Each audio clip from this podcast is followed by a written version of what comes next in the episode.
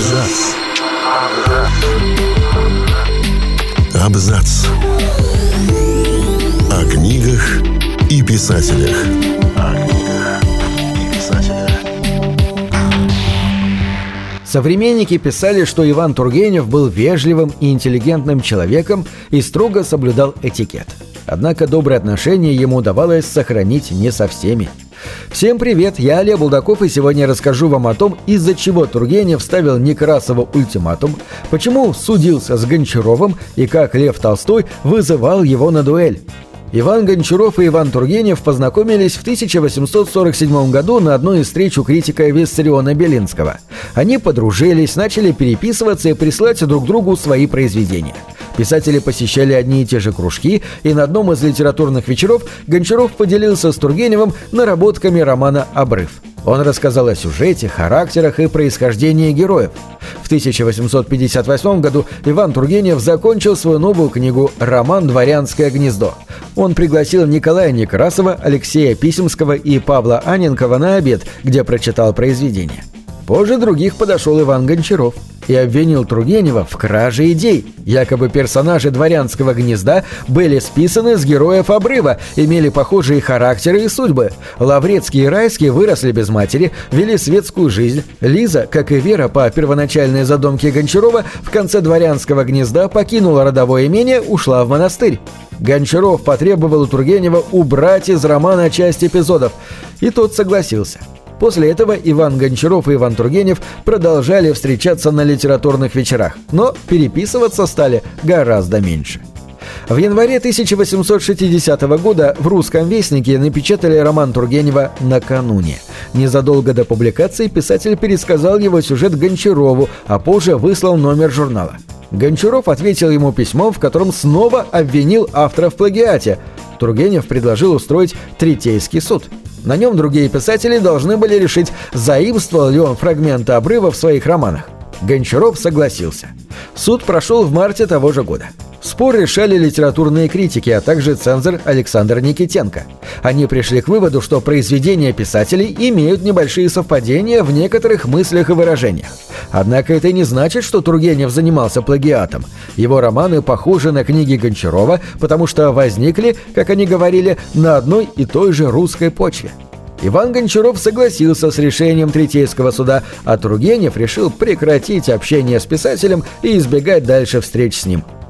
Иван Тургенев и Николай Некрасов дружили с конца 1840-х. Они переписывались, вместе ездили на охоту, делились идеями новых произведений. Некрасов публиковал рассказы Тургенева в своем журнале «Современник». Там же напечатали повесть «Ася», романы «Рудин» и «Дворянское гнездо». В конце 1850-х отношения писателей испортились. Они спорили из-за произведений, которые выходили в «Современнике». В журнал пришли критики Николай Чернышевский и Николай Добролюбов, и в издании стали печатать близкие революционерам произведения и критические статьи. Когда в «Русском вестнике» вышел роман накануне, Добролюбов написал о нем статью «Когда же придет настоящий день?». В ней критик рассуждал о революционных мотивах в книге. Тургенев прочитал статью до ее публикации и написал Некрасову письмо.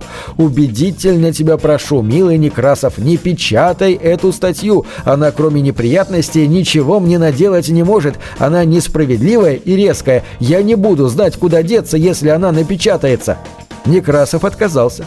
Якобы такой вариант мог принести журналу убытки. Тогда Тургенев ответил «Выбирай, я или Добролюбов». Сокращенную статью опубликовали в «Современнике» в марте 1860 года. По требованию цензоров из нее убрали революционные призывы. Однако Тургенев все равно разорвал сотрудничество с журналом, а потом и вовсе перестал общаться с Некрасовым. Вновь они встретились только в 1877 году, когда Некрасов уже тяжело болел. Об этой встрече Тургенев написал стихотворение в прозе «Последнее свидание». Федор Достоевский и Иван Тургенев впервые встретились в ноябре 1845 года. После знакомства Достоевский писал брату Михаилу «На днях воротился из Парижа поэт Тургенев.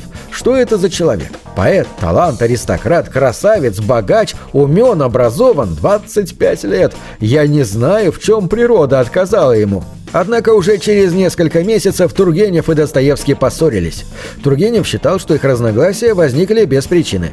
Достоевский возненавидел меня уже тогда, когда мы оба были молоды и начинали свою литературную карьеру, хотя я ничем не заслужил этой ненависти. А вот писательница Авдотья Панаева вспоминала, что Тургенев нарочно втягивал в спор Достоевского и доводил его до высшей степени раздражения. 1846 году вместе с Николаем Некрасовым даже написал эпиграмму «Послание Белинского к Достоевскому». «Витязь горестной фигуры, Достоевский, милый пыщ, на носу литературы, рдеешь ты, как новый прыщ». Почти на 20 лет Федор Достоевский и Иван Тургенев перестали общаться. Возобновили отношения они только в 1860-х. Тогда Тургенев начал печататься в журнале Достоевского «Эпоха», написал рецензию на его «Записки из мертвого дома». А Достоевский похвалил «Дворянское гнездо» и «Отцов и детей». В июне 1867 года писатели встретились в Баден-Бадене. Они обсудили новый роман Тургенева «Дым» и поссорились снова. Достоевский был близок к славянофилам, Тургенев считал себя коренным, неисправимым западником – Достоевский назвал дым западнической клеветой на Россию, обвинял Тургенева в том, что он не знает свою страну и порекомендовал ему сжечь роман.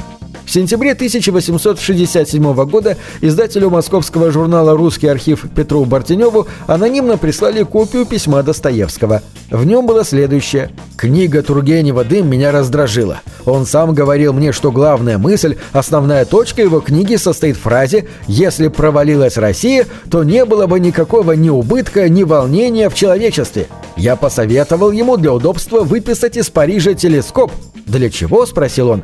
«Отсюда далеко», – отвечал я. «Вы наведите на Россию телескоп и рассматривайте нас, а то, право, разглядеть трудно».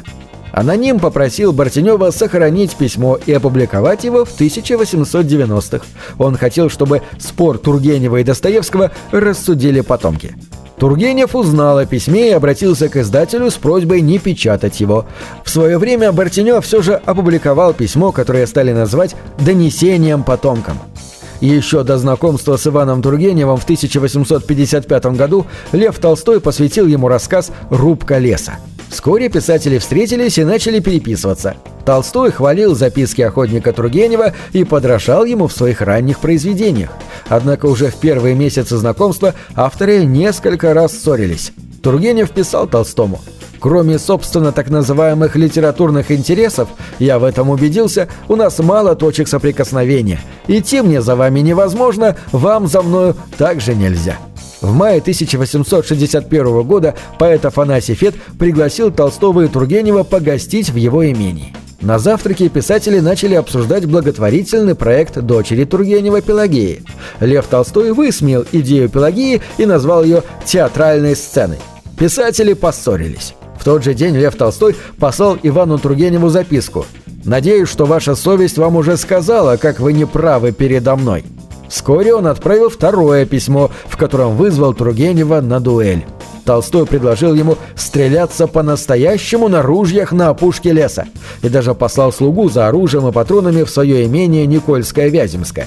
На следующий день Тургенев ответил Толстому. В своем письме он извинился за ссору и предложил Толстому прекратить общение, чтобы избежать конфликтов. Однако в 1868 году они помирились. Толстой в письме извинился перед Тургеневым и предложил ему забыть враждебные чувства и подать друг другу руки. Вскоре писатели вновь встретились. Иван Тургенев посетил Ясную Поляну, где познакомился с семьей Толстого. Писатели общались до 1883 года, когда умер Тургенев. Незадолго до смерти он написал своему другу «Милый и дорогой Лев Николаевич, выздороветь я не могу, и думать об этом нечего. Пишу же я, собственно, чтобы сказать вам, как я был рад быть вашим современником. На этом все. Читайте хорошие книги».